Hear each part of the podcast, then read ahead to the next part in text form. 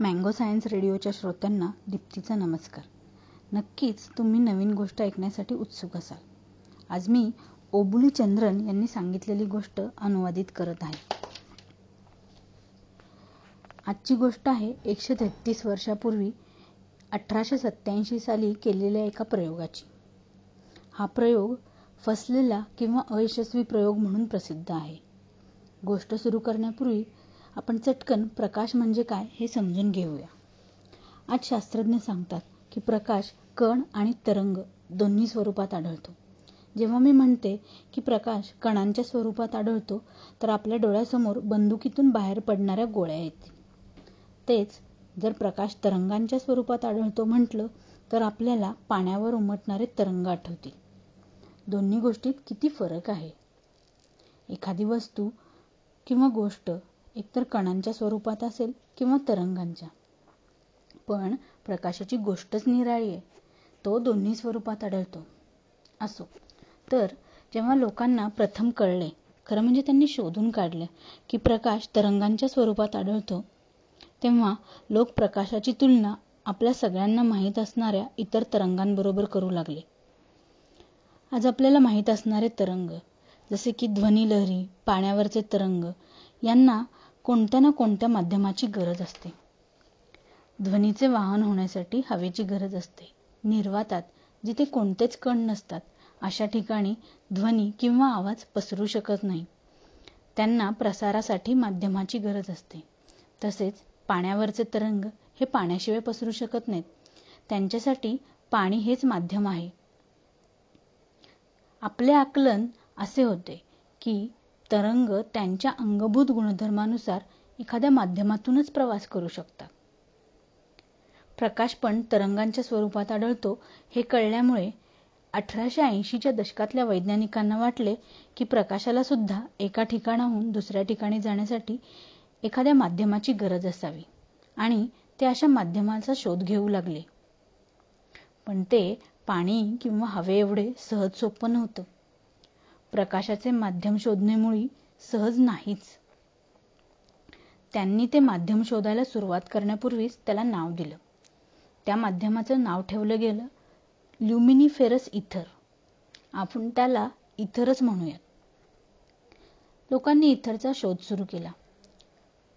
अठराशे सत्याऐंशी साली त्यांनी हा प्रसिद्ध प्रयोग केला. मी त्या प्रयोगाचे तांत्रिक तपशील किंवा तो प्रयोग कसा केला हे सांगत बसणार नाहीये. मी फक्त त्या प्रयोगाचे निष्कर्ष आणि कुणी तो प्रयोग केला ह्याबद्दल बोलेन. हा प्रयोग मिचेल्सन आणि मॉर्ले प्रयोग म्हणून प्रसिद्ध आहे. मिचेल्सन आणि मोर्ले दोघेही हा प्रयोग करून इतर शोधणार होते त्याचे अस्तित्व तपासणार होते. तर मिचेल्सन आणि मॉर्ले खूपच उत्साह उत्साहात होते. प्रकाश ज्यातून पसरतो अशा माध्यमाला इथरला शोधण्याच्या इराद्याने ते रोमांचित झाले होते. फक्त ते दोघेच नाही पूर्ण वैज्ञानिकांचा समुदायच प्रकाशाला पसरण्यासाठी एखादे माध्यम लागत असावे असा विचार करत होता. आणि सगळेच जण इथर शोधण्याचा प्रयत्न करत होते त्यासाठी वेगवेगळे प्रयोग करत होते. आश्चर्य म्हणजे त्या प्रयोगाचा धक्कादायक निष्कर्ष असा होता की इतर किंवा असे काही माध्यम मिळालेच नाहीये. म्हणून मिचेल्सन आणि मॉर्ले यांनी सुरुवातीला असा विचार केला की प्रयोगात काही चूक झाली असावी. त्यांनी चूक दूर करण्याचा प्रयत्न केला. तोच प्रयोग त्यांनी परत परत बरेच वर्ष केला. इथर शोधण्यासाठी त्यांनी जंगजंग पछाडलं पण कितीही अचूक उपकरणे वापरली तरी ते इथर शोधू शकले नाहीत. संपूर्ण वैज्ञानिक समुदायालाच तेव्हा धक्का बसला. कारण इथर असं काही माध्यम नाहीच असं लक्षात यायला लागलं. त्यांनी सरळ प्रयोग बासनात गुंडाळला. कारण त्या प्रयोगातून सतत नकारात्मक निष्कर्ष येत होते. हा प्रयोग काहीच न शोधण्यासाठी प्रसिद्ध आहे. आणि वास्तव हे आहे की काहीच न शोधल्यामुळे शोधण्याबद्दल त्यांना अगदी नोबेल पुरस्कार पण मिळाला आहे. काहीच न शोधण्यासाठी त्यांना नोबेल पुरस्कार कसा काय मिळाला? इथर न शोधल्याबद्दल त्यांना नोबेल पुरस्कार मिळाला कारण त्या प्रयोगातून निसर्गाबद्दल एक मूलभूत माहिती आपणास मिळाली. त्या प्रयोगामुळे प्रकाशाला प्रवास करण्यासाठी कोणतेही माध्यम लागत नाही. हे ज्ञान आपल्याला मिळाले. म्हणजेच प्रकाश कोणत्याही माध्यमाशिवाय पसरतो.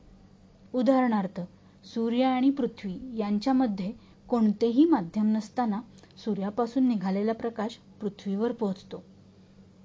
तर तेव्हा इथर असं काही नाहीच आहे हे लक्षात आले.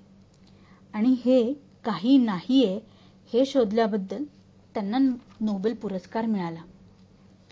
ह्या गोष्टीचा मनोरंजक भाग हा आहे की प्रयोगाचे नकारात्मक निष्कर्ष आल्यानंतरही म्हणजे इथर सापडू शकत नाही हे कळल्यानंतरही मिचेल्सन आणि मोर्ले दोघेही इथर आहे ह्यावर विश्वास ठेवून होते. त्यांच्या मनात प्रकाश पसरण्यासाठी इथरची आवश्यकता आहे हे इतकं ठाम बसलं होतं की इथर अस्तित्वात नाही हे कळल्याने ते खूपच निराश झाले.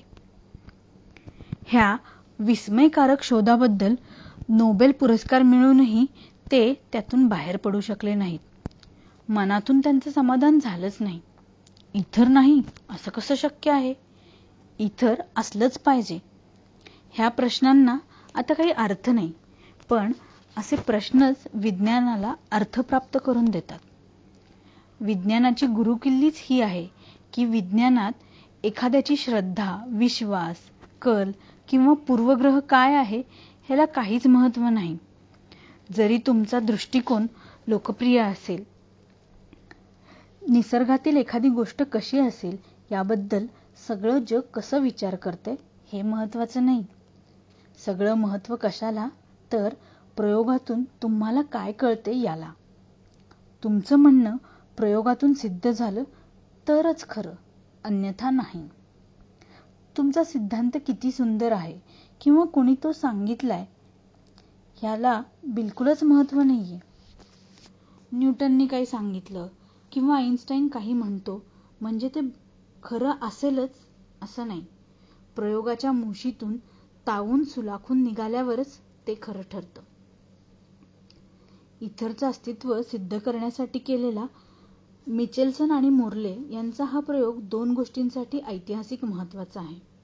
एक म्हणजे इथर अस्तित्वात नाही हे समजलं आणि दुसरं म्हणजे एखाद्याची श्रद्धा किंवा विश्वास महत्त्वाचे नसतात. निसर्गाला तुमचा कशावर विश्वास आहे ह्याच्याशी काही देणं घेणं नाहीये. निसर्ग जसा आहे तसा आहे.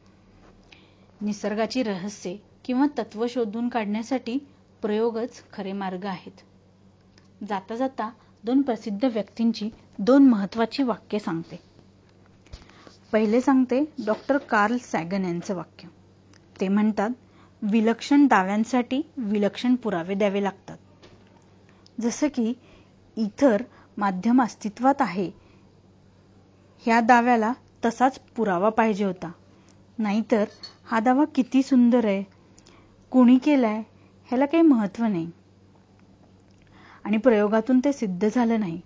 म्हणजे इथर नाहीये हेच खरं. दुसरं वाक्य आहे रिचर्ड फाईनमन यांचं. रिचर्ड फाईनमन हे प्रसिद्ध थेरॉटिकल फिजिसिस्ट म्हणजे सौ सैद्धांतिक सैद्धांतिक भौतिकशास्त्रज्ञ आहेत. त्यांनी क्वांटम क्रोमोडायनॅमिक्स ह्या विषयात काम केलं. ते म्हणतात तुमचा सिद्धांत किती सुंदर आहे हे महत्वाचं नाहीये. किंवा तुम्ही किती हुशार आहात हे पण नाही महत्वाचं नाहीये. तुमचं म्हणणं प्रयोगातून सिद्ध झालं नाही तर ते चुकीचंच आहे. मला आशा आहे की प्रकाश समजून घेताना किंवा इतर माध्यम शोधताना भूतकाळात काय काय झालं हे तुम्हाला आता थोडंफार तरी समजलंच असेल. तसंच निसर्गाला समजून घेताना विज्ञान का महत्वाचं आहे हेही समजलं असेल. तर मित्रांनो पुन्हा भेटूया आणखीन एका नवीन मनोरंजक गोष्टीसोबत. तोपर्यंत धन्यवाद.